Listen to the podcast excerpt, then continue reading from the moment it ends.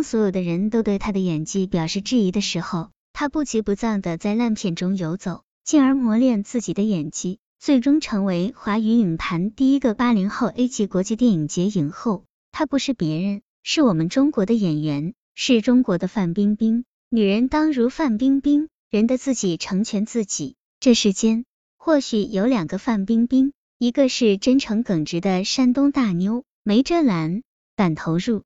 有时甚至会过分实诚，拍起戏来敢往自己头上砸酒瓶子，来例假也敢下河，为的就是那份真实。另一个是明星范冰冰，尖下巴，浓眉红唇，花容月貌，走遍秀场，穿遍华服，在男人帮中无往不利，勾勾手指就能颠倒众生。对于后者，人们的态度很值得说道。当范冰冰很难，不使用微博的。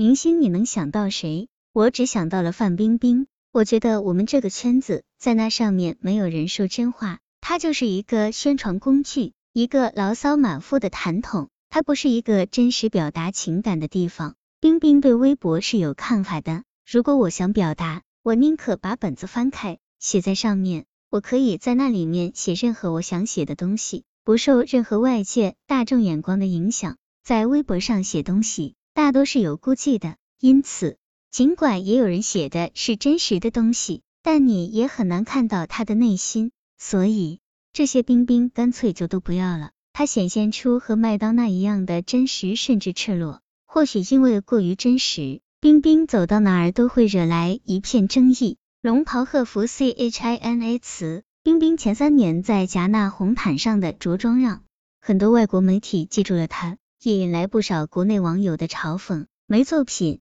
还走什么红毯？今年是他第四次走上戛纳电影节红毯，着装低调了许多，但仍逃不过外界的口水。对于一个女明星来说，在红毯上，如果她没有一件好看的衣服，化任何好看的妆，做任何好看的头发都是没有用的。所有的东西都是为了辅助这件衣裳。但这次冰冰没那么刻意的强调红毯服装。结果今年他照样收到诸多恶评，他也纳闷儿，不知这些人哪来的这么多怨气。妖魔化，这就是娱乐圈。主持人曹可凡说，在中国有几个演员不断的被妖魔化，章子怡是一个，范冰冰是一个。媒体人陈立志也在微博中感慨，与范冰冰面对面之后，才发现媒体的妖魔化真是可怕。一个比较有个性和率真的人。竟然被丑化到如此惨烈的地步，难道这就是娱乐圈？妖魔化是把事情看得比其本质更加恶劣、丑陋、恐怖，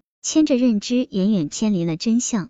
妖魔化是宣传战的一种常见手段，主要是通过夸大、歪曲、断章取义等伎俩将对方丑化，从而达到瓦解对方信心和鼓动敌视的目的。别有用心的人也试图用这样的方法改变大众对冰冰的认知。根据认知不协调理论，要改变人的态度，先要使其产生认知不协调。虽然现在有不少明星贱货爆出不雅照、潜规则等事件，但屡见不鲜，对当事人的影响转眼就过去了。而关于冰冰的，不是涉黄就是私生子，相比而言，这些重口味的戏码冲击力要大得多，这就容易引起大众认知上的注意，使其认知与以前的认知以及行为产生不协调。这样就容易达到改变大众对冰冰良好印象的目的。这样的待遇，历史上的王莽、斯大林都经历过，如今冰冰已享受到了。不同的是，冰冰却因获得着福了。